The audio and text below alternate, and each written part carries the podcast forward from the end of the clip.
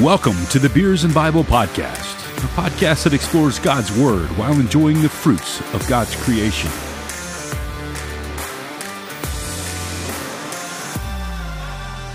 You can find us on Instagram at Beers and Bible underscore, on Facebook by searching Beers and Bible Podcast, and on Twitter at Beers and Bible P1. You can also email us at Beers and Bible Podcast at gmail.com.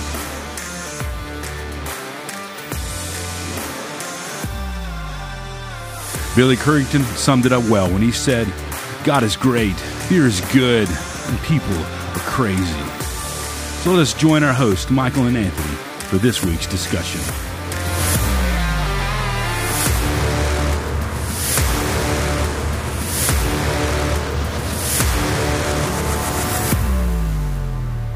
Welcome to episode number 208 of the Beers and Bible podcast. I am Michael.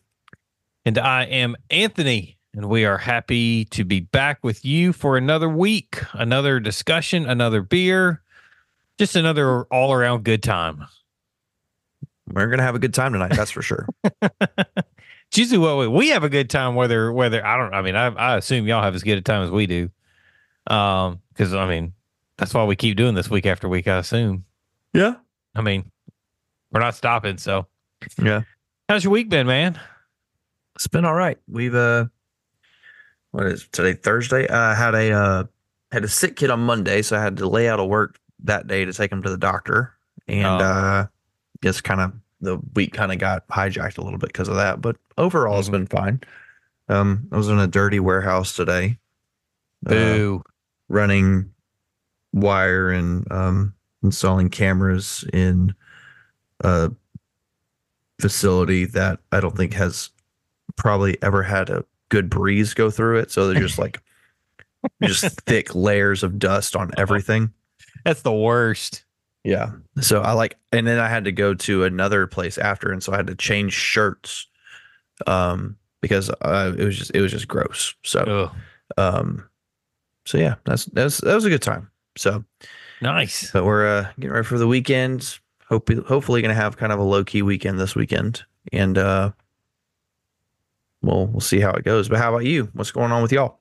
Man, we're busy, busier than ever. Uh, you know, somebody made a comment the other day that January has been 11 months long, Mm-hmm. and I don't. I think I'm in the opposite. Like to me, January was like three or four days long.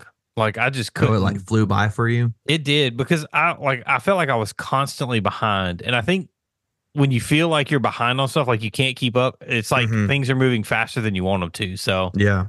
January felt really fast for me, but but other than that, it's been a good time. You know, my my wife has uh she's taken off this weekend to go have a girls' weekend with some of her friends. So uh I'm doing boy. the doing the bachelor dad thing over the weekend and So y'all Uh, are y'all are eating Lunchables and pizza rolls all weekend. Is that it? pretty much let's see, dinner tonight was taquitos. Nice. Uh, Frozen taquitos, I hope. Oh yeah, they were frozen. Heck Uh, yes. and and my daughter had to cook them. Oh, wow. She she knew how I was like, how how long do you put the how do you operate this thing? She's like, I got it, Dad. Just get out of here. And I'm like, okay, fine. Now, so- hey, you know, but when when dad when it's just dad, we get to sit in the living room and watch TV while we eat dinners. they like it. that's So- funny. But uh but yeah, well, man, let's get down to it. Let's drink some beer tonight. And uh we're gonna talk about Galatians in a little while. But before we do that, what are you drinking? So I am going back to the Brewing Projekt. They are based in um I never have this ready when uh they're in Eau Claire, Wisconsin. Um and I have the Moving to the Country uh peach ring sour ale. Um so there's very much uh peach rings look on the can here. Um it says Insert peach the ring. song Peaches here. Yeah. Millions peaches, peaches, peaches, peach. Wait, that wait, which, too. which peaches? Okay. um, can you tell I have kids, small kids? um, so yeah, the peach ring sour ale. There's like a lot of peach rings on here, and it says peach ring on it. Um, funnily enough, like peach rings are not my favorite candy. Like, but I understand the appeal of them. oh yeah, Like, I, love I, them. I understand how they I understand how they're lo- how they're liked and loved. Peach stuff usually does well here, so I'm gonna give uh, the Brewing Projekt a, a shot here. Um, they had our the second peanut butter and jelly one that I had had on Mm. the podcast, and it's been it's been a hot minute since that. So, um, like episode seventy something, I think. So, um, but yeah, I'm the moving to the country by the Brewing Projekt is what I'm drinking. nice. What you got? Tonight, I have uh, mine's from Wisconsin too. Mine is from Stevens Point, Wisconsin. Okay. Um, and it is Stevens Point Brewery, and it is called Cookies and Cream Stout. Mm. Um, and uh, so went to wife was gone today, so we went to the store, took the kids with me. And we're walking down the beer aisle, and my daughter's like, "Hey, cookies and cream," and I was like, "Done." So your daughter picked out your beer tonight. my All right. daughter picked out my beer tonight. Um, and and I was she was like, and and then of course then my son chimes in. He's like, "Can I have some?" I was like, "No, you cannot." Not yet. He's like, anyway. "But it's cookies and cream." I'm like, "No, it's not cookies and cream. It's cookies and cream beer." yeah. Dad's version of cookies and cream. Yeah. I, I I usually explain it with like, yeah, this is a grown up drink and you can't have any. Yeah. So that's how I explain it to my five year old. So Nice. Well, they're not going to drink themselves, so we should crack them open and see what we got to work with tonight. I agree, and we're gonna have different sounds because you've got a I got a bottle. I, I have a can. So and I'm not sure if this is a twist off or a oh, it's a twist off. I can tell now. So I'm gonna see what happens here. Man, it's been a long time since I've twisted a bottle off. Here we Right. go. Three, go. two, one, crack. Yeah, nothing.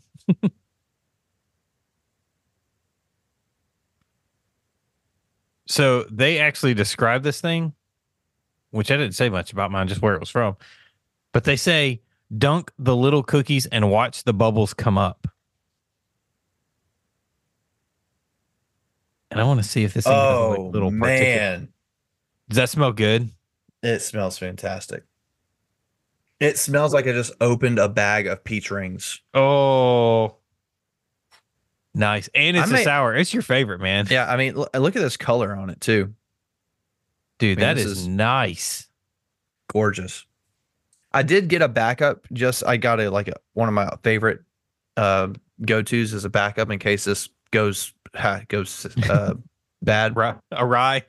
Yeah. And but I'm not. I don't think I'm gonna need it because this smells. So Mm. this is the this is gonna be a new one for me. This is the first stout that I can see through. You can see through that. I can see through it. You can't. Uh, and I, like I can see it on the screen, and I, it looks completely dark, but I can see through this when I hold it up to the light. Hmm. So this is not as dark as a what I was expecting for a stout to be. But we're gonna find out. Maybe There it tastes good. I love cookies and cream. Mm. So, well, Let's Nothing drink it. with it. Let's Cheers. do it. oh, I can go. Okay.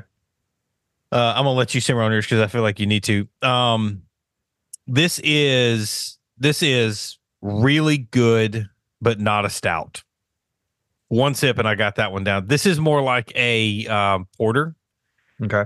Flavors like a porter, consistencies like a porter. Um, it's just it's lighter than than a stout should be. It's, but that doesn't negate the fact that it is really really good. Okay. Uh, the flavor of it is perfect for that. Like, if if if I felt like I ground up Oreo cookies and put them in a beer, that's what that's what this beer tastes like. See, typically with stouts, when they claim something very specific, they just Mhm. they they just miss entirely. Yes, I feel like I feel like it's just like, oh, that's a stout, and there's a hint of there's like a, maybe a hint of the flavor that they're going for. But you're saying that that is like cookies and cream, like yes, nailed it. nailed it. Cookies and cream, like beer and cookies and cream mixed together. Like if literally if I were eating Oreo and drinking beer, drinking some kind of porter at the same time, this is the flavor it would be. Hmm. Um, the chocolate flavor is just right, and it's got. I don't know how they got. It says they use, um, it says bis- biscuity base, uh, with dark chocolate malt, softened with flavors of cream filling, speckled ice cream, and white chocolate. So I'm assuming the white chocolate is what gives it that like contrasting Mm-hmm. chocolate flavor like the Oreo has, where you have the cream and the chocolate.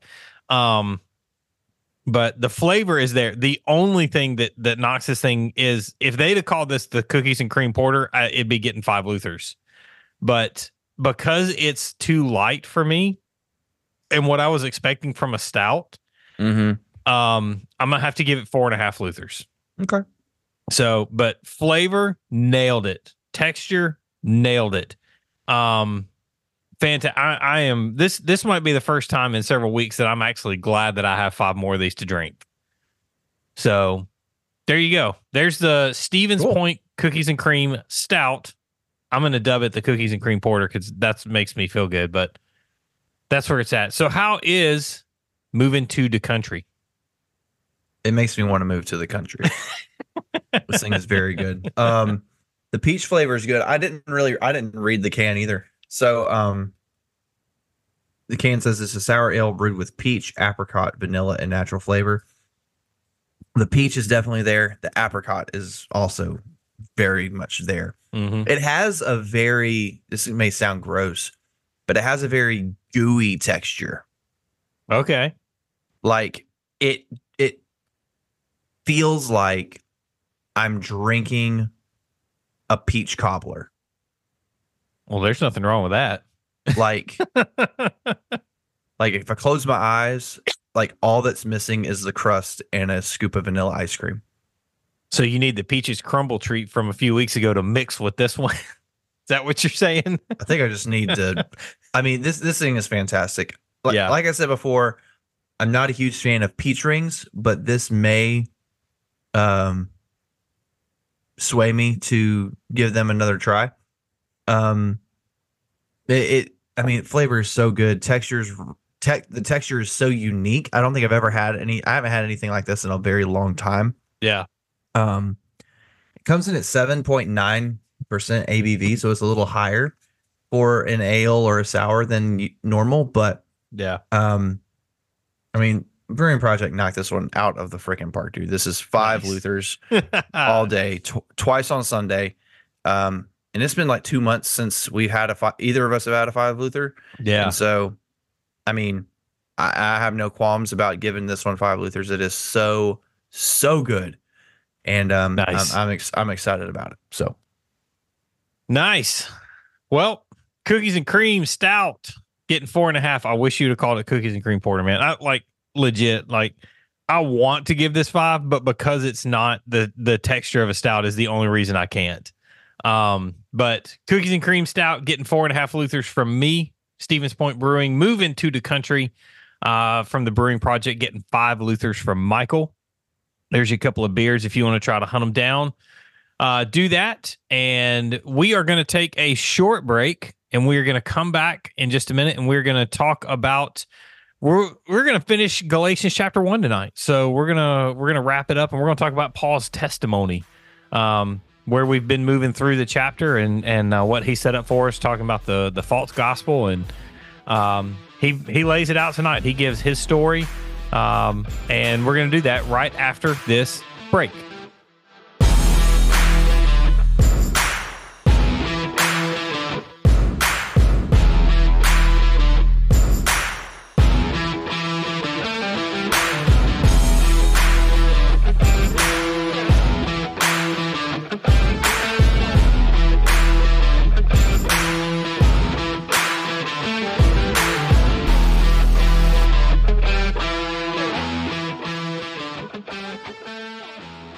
Welcome back to this week's episode of the Beers and Bible podcast. Uh, tonight we are going to wrap up Galatians chapter one.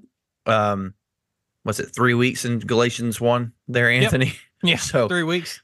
We're we're I mean- rolling through this thing. If we do a month per chapter, it'll be six months. So we're, I mean, we're doing okay. Yeah, we'll be all right.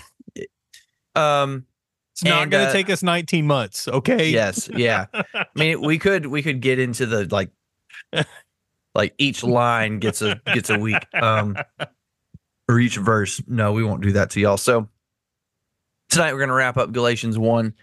Um, and as we have the last couple of weeks, uh, we'll start by reading the text that we're covering tonight. We're going to be in Galatians 1, uh, verse 11 through 24. And uh, I'll read that for us tonight. And I'm going to read from the whole uh, Holman Christian Standard. And um, I know you have it up in your notes from another version, but I'm going to read from the HCSB because that's what I like. So Do it. um, so here we go. Uh, Galatians 1, verse 11. Now I want you to know, brothers, that the gospel preached by me is not based on human thought. For I did not receive it from a human source, and I was not taught it, but it came by a revelation from Jesus Christ. For you have heard about my former way of life in Judaism. I persecuted God's church to an extreme degree and tried to destroy it. I advanced in Judaism beyond many contemporaries among my people because I was extremely zealous for the traditions of my ancestors. But when God, who from my birth set me apart and called me by his grace, was pleased to reveal his Son in me so that I could preach him among the Gentiles, I did not immediately consult with anyone. I did not go up to Jerusalem to those who had become apostles before me. Instead, I went to Arabia and came back to Damascus. Then, after three years, I did go up to Jerusalem to get to know Cephas, and I stayed with him 15 days. But I didn't see any other apostles except James, the Lord's brother. Now I am not lying in what I write to you. God is my witness. Afterward, I went to the regions of Syria and Cilicia. I remained personally unknown to the Judean churches in Christ. They simply kept hearing, He who formerly persecuted us now preaches the faith he once tried to destroy. And they glorified God because of me. Um, this, to me, this is like a beautiful, maybe the most beautifully written testimony in scripture Mm-hmm. um and, and paul has laid it out here. He's like here's basically he qualifies himself again saying i didn't receive the gospel from man but i received it directly from jesus. And then here's kind of how he ends up where he is now um Yeah. in the in the rest of the in the rest of the chapter. So um let's get into it we're going to break down Paul's testimony here in, in a few sections, um, and we're going to get right right into it. So, um, in the first two verses, Paul sets up the context, um, the origin of the gospel, the origin of his gospel. Um, so Paul's gospel is received from God. This builds on what he wrote in verse ten, um, where he says, "For I am now." For am I now trying to win the favor of people or God, or am I striving to please people? If I were still trying to please people, I would not be a slave of Christ. He's building on this. If if God had not given him that gift of salvation, Mm-hmm. then then then any salvation Paul could potentially have would would be false or wouldn't be sufficient. Mhm. Um and you know the Paul received the gospel directly from God, directly from Christ. Yeah. And that's why Paul is not worried about pleasing men with the gospel. He he he is he is in he is more interested in preaching the truth and sharing the truth of the gospel Yeah. than he is tickling the ears of the people. Um, Mhm. and and that's why uh, Paul says a lot of um, very controversial things in a lot of his letters, but um, but but that's because he's more interested in the truth than in satisfying the masses. yeah. Um, and and really, what Paul, what one of Paul's concerns here is he's trying to show that no one can be educated into the kingdom of God. There's no amount of things to learn, degrees to earn, Mm-hmm. books to read, verses to memorize. Um, there's no amount of any of that stuff that can earn you status in the kingdom of God. It is solely based on the reception of the grace of God um, the gift of salvation, trusting in Jesus for the forgiveness of your sins. Mm-hmm. Like Paul is saying, that's the only way in. So all the other stuff that people have been trying to do for thousands of years was in vain because now, or would be in vain now because we have Jesus. Yeah. Um, so uh, Paul lays that out. Um, and, and then he, he goes on to just um, to say how understanding our inherent nature is crucial to seeing the depth of the gospel. Um, you know, our our our nature outside of Christ is very, and even with Christ is still very self centered. Yeah. Um, we're still very focused on what we can do, how we do things, um, that kind of thing. Yeah. And and Paul is saying if you if you understand the selfishness that is in your heart, then you can really see how deep and meaningful and important and wonderful the gospel is. yeah. Um because on its face or you know, on its face there's no reason for man to even have a glimmer of hope of access to God. Mm-hmm. But because of Christ, because of the gospel, because of what Jesus has done, um, like that man centeredness is superseded by Christ's goodness. Yep. Um, so, um, our natural state uh, will always seek self reliance and self protection. Um, and then there's this quote um, from a book, uh, Live in Liberty um, by Daniel Bush and Noel, Noel, Noel, Noel. Noel Due. I don't know. Um, and and it says wherever the gospel is truly preached, it will come under fire because its message crucify crucifies the flesh. Your self assertion and self reliance get you nowhere with God. False gospels, however, appeal to the flesh. You get somewhere with God when you get all of the steps right. The true gospel basically rips you of your of it rips you of your ability to do anything Yes. to earn standing with God. Mm-hmm. Um, that's where it says, you know, the quote says, crucifies the flesh. Um, apart from the true gospel of Christ, there's nothing we can do. And Mm-hmm. so, um, and, and I feel it feels like we're hard, like we've said that for four weeks straight now. Like it's all kind of building up to that. But We're probably going to keep saying it. yeah, probably so. But um and so really like the last little the last little thing to say here on the in this in these two verses. This is all two verses by the way.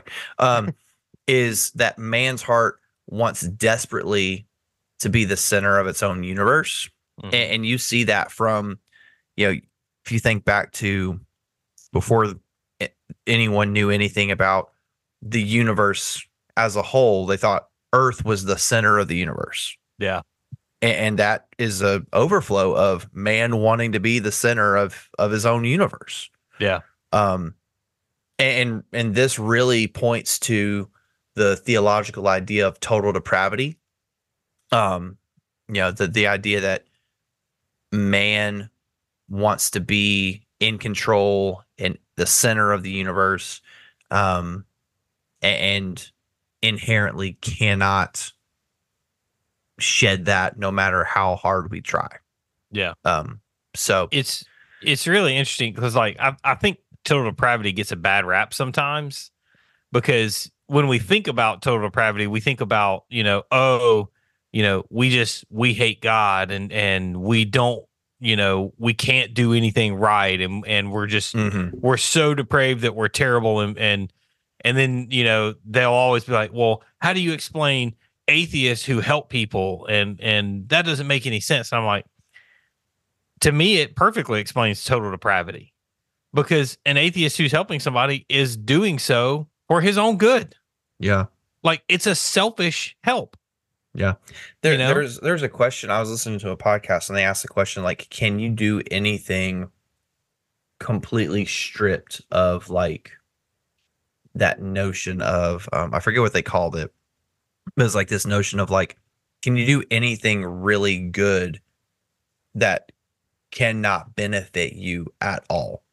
Like, if you see someone stuck on the side of the road, can you truly pull over and help them without expecting something in return or to feel good about doing it? Or like, what's like, what's the reward in you stopping and doing that? Yeah. You know, like, are you truly doing it because you're trying to help fel- your fellow man who's stuck on the side of the road? Or is there some underlying, maybe not even conscious ulterior motive?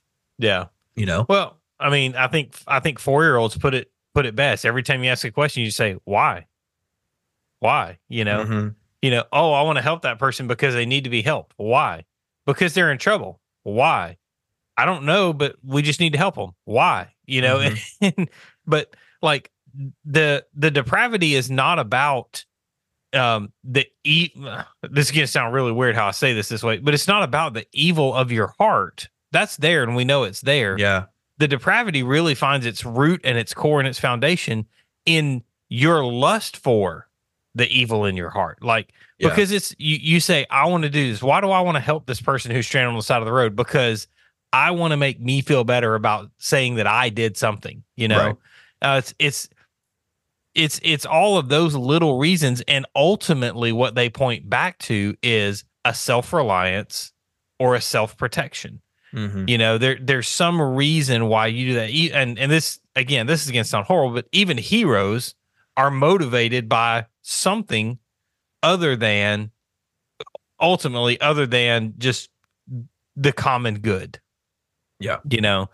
And, and we don't want to admit it sometimes because it deflates that person. It deflates the hero and the heroic act that they did. And and that's Mhm. and i'm not trying to downplay those things because when somebody does that it is a heroic act. And i'm glad that somebody is sacrificial like that. But but we can't look at that and say that proves that there is goodness in man inherently that wants to do things that strive after god you know because we don't know what's in that hero's heart to be able to Right. do that but the bible repeatedly tells us that the heart is an idol factory. The Bible repeatedly tells us that our flesh constantly fights against us. And and and so I, I think it's a better picture to say, man, if I do something good, that's that's fantastic. Credit to God. Mhm. You know, but if I do something evil, that's me in my own nature. That's the reality of who I am Yeah. You know because i think that's the picture that scripture paints of man and and their state and that's why we needed a savior like jesus to come Yeah. you know the god man we needed god in the flesh because god in flesh was the only way that we could be made right Right. so little little snippet there sorry about that No, you're fine. so that's the first two verses of the text tonight. Um, so, Anthony, why don't you take us through the next little section here? Yeah. So we're really going to dive into Paul's actual testimony. He what he does there in those first two verses kind of gives us a little context, like you mentioned, and then we're gonna he gives us um and I love the way you put it. It's, it's a beautiful picture of Paul telling his story because that's exactly what a testimony is. And there's there's always kind of three main cores when you talk about your testimony. There's who Mhm. you were before Christ, what happened to you to come to Christ, uh, and then what's happened to you since you came to Christ. And and that's really what Paul lays out in these in these next verses, starting in, in verse 13. So let's look at first what Paul was like before his conversion. Okay. Um, the the first thing he said, I mean, he lays it out there. He doesn't shy away from it. He tells you exactly what kind of terrible person he was. I persecuted people. Mhm. Um, you can tie this back to Acts 8, 1 through 3, where um that is the stoning of Stephen. And if you if you read the end of chapter seven, uh, with the stoning of Stephen in the first part of chapter eight, it says, and Saul approved of his execution. Now, I've heard it said in those verses right there. And Saul, by the way, Saul is Paul. Okay. Um, to the Hebrew Jewish people, he was known as Saul. To the Gentiles, he was known as Paul. Um, no, he did not change his name. Um, it, it never says in scripture that he changed his name. It just says he was known basically by two different names, depending on who he was around. Okay. But it's known as the same. It's everybody knew it was the same person. You know, um, It'd be like if some people called call some people call me Michael and some people call me Mike. Yes. That's basically what it is. Yeah. So there's a Greek version, there's a Hebrew version, and and that's that's all that is. But I love it, you know, I love the people who try to make too much out of something. They're like, and when God saved Paul, he Saul, he changed him into Paul. No, he didn't. He was still Saul. Right. you know? He I mean God does God didn't change you when he saved you. Like he didn't change you into a new person. You're still the same person. No, all he did was take out my heart of stone and give me a Yeah. heart of you know, a heart of flesh that was willing. Or- I realized when I said that it's just like God didn't change you. It's like, yeah, but Yeah, he he did, did. but he didn't change you into a completely different person. I No. wanted to clear that up. So my name didn't change from Anthony to Jonathan. right. you know um but but so paul in those first three verses of acts we i mean to to say it bluntly paul was basically a terrorist i mean he Mhm. terrorized the church he drug people off um he killed he probably oversaw the martyrdom of several christians saul is or i'm sorry stephen is the first martyr recorded in scripture and Saul is there approving of his execution. And um, you know, if you do a little bit of of study into the the start of their at Acts chapter eight, you'll find out that it's not that he was standing by like holding the people's coats and just kind of like looking, being like, "Oh my gosh," and he didn't stop it. No, Saul was the guy who was like, "Kill that dude, kill him right now." Mm-hmm. and and I mean he was the leader of the religious sect that w- that would have been like you know people are picking up stones and Saul's like why are you not throwing stones yet get that dude dead make him unalived right now Mm-hmm. um and and that Finish I him. mean finish him yeah Mortal Kombat thank you Mortal Kombat um but I mean that's what it that's what it implies when it says Saul approved of his execution Hmm. and so, I mean, this guy is a terror to the church, and and I would think that the you know Christians are probably afraid of a guy like that, even if he did get you know you hear that Right. he got saved. Well, I mean, Um, you. I mean, when when someone has that reputation, know, think about it in your church now. Like if you hear like, oh, so and so had this really bad, ter like terrible past. I don't want to give any examples just because I don't want to hit it too. Don't want it to hit too close to home for anybody. But like so and so did all of this terrible stuff, but now Jesus has radically changed them, and now they're a member of your church, and they're and they're there every week. Is like there's always that little like I feel like there would still be that like that um that feeling. There's like, is this guy gonna snap and just annihilate us all? Like like it Yeah. kind of, and I'm sure that's what was going on in the early church. You know, it had to be. Paul Paul had a reputation for hunting and murdering Christians Yeah, and now he is intentionally putting himself after his experience with Jesus on the Damascus road he's intentionally putting himself in the middle of groups of Christians and and Yeah. And trying to like I feel like at any point and with the way some of these churches were acting at any point Paul could have gone you know what if I was Saul don't make me bring out Saul. like good cop bad cop there should be a Lego movie about Saul where the, the face spins Gosh. around. So, I mean, but I mean, so yeah, of course, the church is going to be hesitant to believe that this guy really had an experience. Yeah. Is he just saying that so he can get in with us and and kill us all once he once we uh, right. trust him? You know? Yeah, is he trying to infiltrate us? Yeah. You know, and it but but during this time he's he is terrorizing the church and it's I mean it's we you you mentioned the Damascus road it's it's Acts chapter 9 when he goes on the Damascus road. I'm just going to read verse 1. But Saul still breathing threats and murder against the disciples of the Lord. Like that's how that's how chapter 9 starts. I just imagine him walking down Damascus Road, just going like, "I'm gonna kill them all. I'm gonna get every single one of them." Like under his breath, not to anyone in particular, just like if if those He's, he's hyping himself up. Yeah. if they oh they don't even know they don't even know um, it had to have been like that. Now, that's what I'm going to tell myself anyway. But but you know, like the Damascus Road is where everything changes, Mhm. and and so he's breathing out murderous threats, and and then this radical encounter with Jesus there on the on the Damascus Road, and and he's a completely different person. I mean, he absolutely 100% changes that we're going to get to in just a minute. But, you know, why was he breathing out murderous threats? Well, Paul was steeped in his traditions. Mm-hmm. You know, that was the base for his persecution. He's like, you guys are not doing what we told you to do. You're wrong. Now, and and and I mean, they were attacking Paul at his core. Really, the gospel was attacking Paul at his core. Paul at his core said that backwards. Um, and and I mean, honestly, when that's our that's it shows our natural fleshly response when we're attacked. I mean, if somebody's coming at you, you're not just going to roll over and be like, "Oh, I'm so sad." No, you're going. I mean, you may lose, but you're going to bow up and try to fight. Mm-hmm. You know, and and that's what that's what he's doing. And if you read over in Philippians, he says he says, "I'm the you know I'm the Hebrew of Hebrew." Philippians chapter three, verses four through six. This is what he says. He says, "Though I myself have a reason for confidence in the flesh, also." If anyone else thinks he has a reason for confidence in the flesh, I have more. Circumcised on the eighth day, the of the people of Israel, of the tribe of Jen, uh, Benjamin, a Hebrew of Hebrews, as to the law, a Pharisee, as to zeal, a persecutor of the church, as to righteousness under the law, blameless. That is the source of Paul's zealousness. He Mhm. thought he was perfect.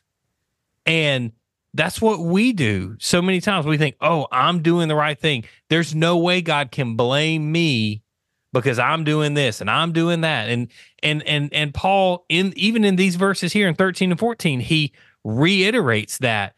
Um if we go back to to verse 13, it says, For you have heard of my former life in Judaism. That's what I just read in Philippians there, how I persecuted the church of God violently and tried to destroy it. And I was advancing in Judaism beyond many of my, I mean, Paul is proud of the fact that he's like the best of the best. I mean, this guy's the valedictorian. He's the star of the, the school. He's everything that everybody wanted to be when it came to Judaism in that day. Mm-hmm. He's the best. And and I mean, he is the epitome of a religious leader. What we would define as a religious leader in modern day context. You know, he's a megachurch pastor who's got 2 billion followers on Twitter and Instagram and TikTok and and and and I mean this guy's just this guy has all of the right answers and and he knows. I mean that's who this guy was and then there's this message that comes in and just jacks everything up. Of course, then you get to Acts 9 and Jesus jacks everything up.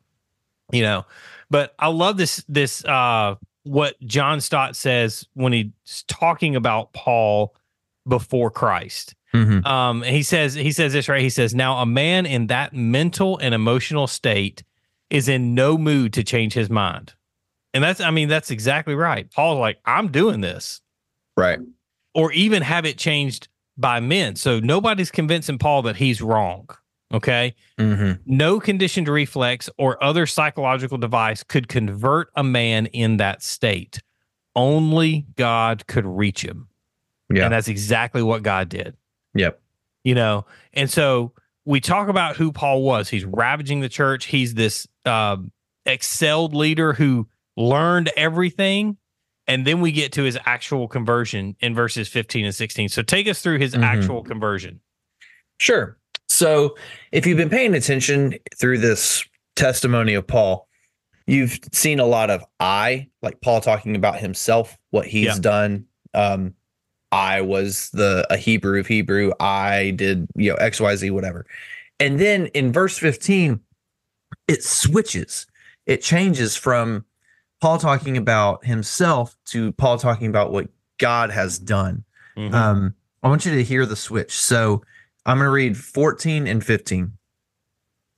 Um, so verse 14, Paul says, I advanced in Judaism beyond many contemporaries among my people because I was a because I was extremely zealous for the traditions of my ancestors. But when God, who from birth set me apart and called me by his grace, was pleased to reveal his son in me so that I could preach him among the Gentiles. I did not immediately consult with anyone. So he he changes it. God set him apart. God calls him. God was Mhm. pleased. God revealed his son. Like it was no longer all the and, and I mean you really see the switch at the very beginning of verse 15. Paul has basically laid out up until this point, he's laid out all the reasons why um if you if you had a checklist, he was like the model Jew. He was the model like I've done all the things. I was circumcised on the eighth day. I, I I've learned all the stuff. I've I've done Yeah. I've I've done all the things. And then he, and then it says, but when God, who from my birth set me apart and called me by his grace, like Paul understood even at this moment that he had been set apart from his birth to Yeah. be an ambassador for Christ. And and Paul recognizes that this is God's choice as the source of his conversion. hmm Um, and so that's it's almost it, it- and it does feel very like it, it I, I I could understand being in the first century church going, I can't trust this guy, Yeah. you know, because he's made a complete 180 from what he was just doing Yeah. however long ago. And now, um, you know, is is talking like it, it. That's why I think that's why the change from Saul to Paul thing gets brought up because he is so radically different Oh yeah. from, from how he was. So, um, anyway, Paul, you Paul's use of uh, "before I was born," that's a repeated theme we see throughout Scripture. Um, Genesis twenty-five, um, we talk about uh, the promise of Jacob and Esau, um, and then Jeremiah in Jeremiah one uh, four through five, we see that as well. Um, and and really, Paul never suggests that he was saved because he made a decision for God. Um, he was saved because God was pleased to reveal his son to him. hmm Um, and, and this is just another like it's a rewording of the idea that we bring nothing to our salvation. Yeah. Like like all we bring is our response. And even then like they, they, that that's where you can get into an iffy iffy area there. But Well, Yeah. could the could the response happen if God hadn't initiated? right. Yeah, that, that's what I'm like So So, and if God doesn't initiate, can or can you accept Christ? Yeah. That gets into that whole like idea of predestination versus free will too, hmm which we won't get into now because we could we could go we could go off on a tangent for a minute. So, um, so really, like the good news of the gospel says that despite our brokenness, God, the one who fulfilled the requirements of the law, covers us and presents us whole to God. hmm And, and I think that that takes away the idea of like having to follow a list of rules or having to look a certain way or or Yeah. or be a certain thing. Like we've we've talked a lot the last couple of weeks about legalism and fundamentalism and all this stuff. And um, I'm reading a book right now by Jefferson Bethke called um, Jesus is Greater Than Religion. It's not a new book. It's old, but I don't read a ton. So um, but but he he in this book he says that um, legalism and fundamentalism is a terrible version of Christianity that there's no joy for the person practicing it and it draws no one to Jesus. Um, Paul, before his encounter with Jesus, was doing all the things right. hmm And I imagine no one wanted to, like, there were very few people who wanted to be like him. Yeah. Well, the he- only people who probably did want to be like him or with him was other legalists. Other And people who were already, who other people who were already like him. Yeah. Um, and after his conversion, after he becomes a follower of Jesus, he is filled with his joy that despite being in prison, despite all this stuff that happens to him throughout his ministry, he is continually drawing people to Jesus. Yep. Like from his, from the excuse me. From his encounter with Jesus on the Damascus road until he dies, Yeah. he is drawing people to Jesus. And even now, 2000 years later, he, the words he wrote still drawing people closer and closer to Jesus. Yeah, And so um it's just crazy to think that this like the one encounter with Jesus that Paul had radically altered the um trajectory of Paul Mm-hmm. and I would even say like trajectory of the church and Yeah. trajectory of um For sure. uh, of a of a lot of things. And so um but if he doesn't have that, he's still stuck in that legalist fundamentalist mindset, still doing all the things he's he has been taught his whole life that he believes are right. Yeah. Um and and you have to like I can't imagine he had joy doing that. Like he may have Mhm. said he had it, but he I can't imagine he did. Um but I don't really know. So so there's Paul's conversion. Um he goes from boasting about himself to, to boasting about Jesus. Um and now we're going to wrap up this section here. So Anthony, why don't you take us through um what Paul uh, talks about in regards to after his conversion here. Yeah. So what he does, um, you know, after talking, basically giving us the shift from from Paul I I I to Paul God God God. You know, this is what God did. Mhm. Um, he goes into some detail, some pretty lengthy detail here to to show that the gospel that he preaches is is number one not influenced by the apostles. And and you know I can I can only imagine the rumors that that can swirl during this time, but you know there's there's people that are probably like, oh, well, I only heard that he's he, you know he's snugged up to the to the apostles and they're teaching him this, and and it's just it's just this thing that that that's wrong, and and you know there's all these other things, and so um you know possibly even coming back from the Judaizers because they're mad that he left. Mhm. Um, you know, they're mad that he's not one of them anymore. And so they're trying to find ways to discount and discredit Paul, which we've learned from the very beginning. Uh, you know, uh, chapters uh, or verses one through like six and seven and all that. And so what he does is he just kind of says, This is exactly how it went. He lays out what happened after the Damascus Road.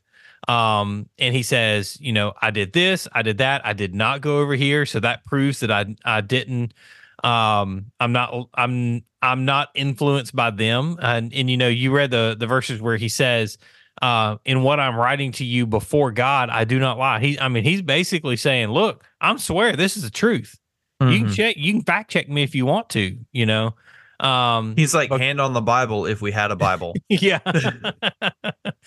um, and so he's he's basically giving us um a shortened history of what his life has been like since Christ. This is what's Mhm. happened. I've I've I spent three years, you know, basically learning this, learning what Jesus had Mhm. done on on his on in his life. And um he's he's really going to he's what he does is he describes really back all the way to his opening statement um that this is not any kind of uh man's gospel going back to verses 10 and 11 where we started saying that I didn't get this from man I'm not here to serve man I'm not doing this for any reason related to man Mhm. this is what God has revealed to me. Uh, is is what Paul is telling the Galatian church, and so he's validating again. He's validating himself to them to say, "I'm," you know, I I don't know how, any other way to say it, but I'm the real deal. Um, and and you're, you're what we're gonna do is we're gonna see really the climax of what Paul's arguing right now once we get to the end of chapter two, because what Paul is arguing for and what he's rolling out his testimony as will come to a climax when he says, I have been crucified with Christ. It is no longer I who live, but Christ who lives in me.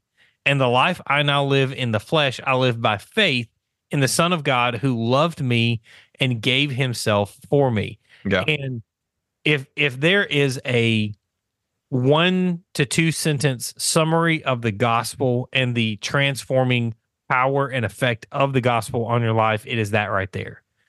You know, because it is a it is a sentence that says, I did all of these things. I was the best of the best. I was blameless. Mm-hmm. and you you contrast that with i have been crucified with christ. It's not me anymore. You're not looking at me. You're looking at christ living in me. Yeah. and and you're looking at what he's done. And you're and and if you look at me you don't say you're looking at me. Say you're looking at christ. Because the life i live is now lived by faith in the son of god Yeah. and and why is it that way because he loved me and gave himself up for me that's i mean this is this is a call to action for Christians to own their responsibility to share Christ with the world around us, to make Christ known to the world around us is, is Mhm. what these verses are. That's why Paul's describing it the way that he is. And and Yeah. he's saying, I did this, I went over here, I studied for three years. I, you know, he's giving us all this because he's saying all of this requires action. It's not action that saves, but it should be an outflow of the grace and the mercy that you have been shown Yeah. and and that's what i mean that's what a christian testimony is it is it is a call to action for the people who are around you because you're saying man let me tell you who i was and let me tell you who i am now and let me tell you about the person that made me Mm-hmm. from who i was into who i am now. Yeah. um and and that's what paul does here with this testimony. And and so it should be an example. It should be a a model for us to follow as christians. And and so you know as we as we kind of wrap it up let's you know let's talk about some of these questions as uh, these how can we reflect on this what paul is teaching us? And you know the first question that comes to mind is that you know what is amazing about paul's conversion uh other Mhm. than the fact that he had scales on his eyes and and was Yeah. blinded for 3 days i mean yeah, Yeah. that's that's miraculous but let's get down into the root of it what's amazing about it is that paul goes from being a terrorist to being one of the most vigilant defenders of the gospel literally overnight Mm-hmm. you know um and and so you know it's it's truly an amazing story but Yeah. that doesn't mean that your story is any worse than paul's Right. you know or you know paul's story is better you know we always think oh my testimony's not good because i didn't do drugs and i didn't Uh, sleep yeah, I was around and i didn't I was I was about to. There's a Tim Hawkins joke about that. He goes, "Man, I got a terrible testimony. Wish I was addicted to crack." like- yeah like it, it just you know you, you. But when we start comparing our testimonies with the backstory and not with the well, God's salvation, God's saving power is the Mhm. same. If you were saved at five with no, um, like you you haven't had a chance to do anything really terrible yeah or if you're 50 and you've been to jail and killed people and done all these drugs and helped people get abortions and and like whatever like lay out the list whatever that Yeah. list is. If jesus radically saves you at 5 or 50 the salvation story is the same. You're still radically saved. You're still radically saved. Um so and, and and it is it's very difficult sometimes especially for for me because i got saved young but not like super like i got saved at 18 yeah and so d- did i did i live a full life of like partying and all this stuff? No. I didn't i didn't really do any of that but was i still lost before i knew jesus? Of course. Yeah. The same way we all are before we Mm-hmm. know Jesus. And so like like to me Paul's conversion is amazing because of the like just how radical and and how quickly it happens. yeah You know, it, he goes from he he's on his like he's on Damascus he's on the road to Damascus to keep persecuting people. yeah He, he's you know mumbling under his breath. I'm gonna get him. I'm gonna get him. like, like he's he is he is huffing and puffing down that road to get him, and then Jesus saves him, and he and that that that does he, that's gone yeah almost immediately. So that's what's amazing about it to me. So, um, The next question to think about: Why should Paul's conversion and commission encourage us? Um, to me, it's just a brilliant, like, brilliant reminder that nobody is too far gone Yeah. for the gospel to reach. Yeah. It's I, I know that sounds cliched. I'm sure I've heard that in a pulpit a dozen times. But no one is too far gone. So if Mhm. you think you're too far gone, like have you been hunting down Christians and bringing them out in front of people to have them sown? Probably not. So um so like no matter how low you feel, Mhm. like the grace of God is still there and still That's right. sufficient and still good. So Yeah. Yep. And uh just just one more question to to think about this week. And and this is really more of an introspection and and I hope you guys will take this with you this week, but are you drawn to a tradition and a law keeping as ways to gain approval from either God or men? You know, no, it doesn't matter where you're seeking approval, but are you drawn to traditions and law keeping as a source of approval in your life? And and if you are, what traditions and laws are are the ones that appeal to you? You know, which ones is it? Where is your legalism found? Mm. And I mean, the the deep reality is that in some ways, all of us are legalists, and it's Mhm. something that we have to constantly kind of be on guard for, and we have to Yeah. pray. You know, God, you know, make me into who you want me to be. Teach me how to to reflect you to the world around me better every day. Yeah. Um, and so because we're we're not always going to get it right, we're always going to be some type of legalist somewhere. And so, you know, if you if you're a uh, an independent fundamental Baptist, or if you're, you know, according to to the IFB, if you're a, a liberal SBC person, you know, what is it that you're clinging to as your source of this is why I'm better? Yeah. You know, is it the style of worship that your church does? Is it the the version of the Bible that your pastor reads from? Is it, you know, the that you wear the right clothes or you have the right view uh, of this, or you know, w- pick your poison.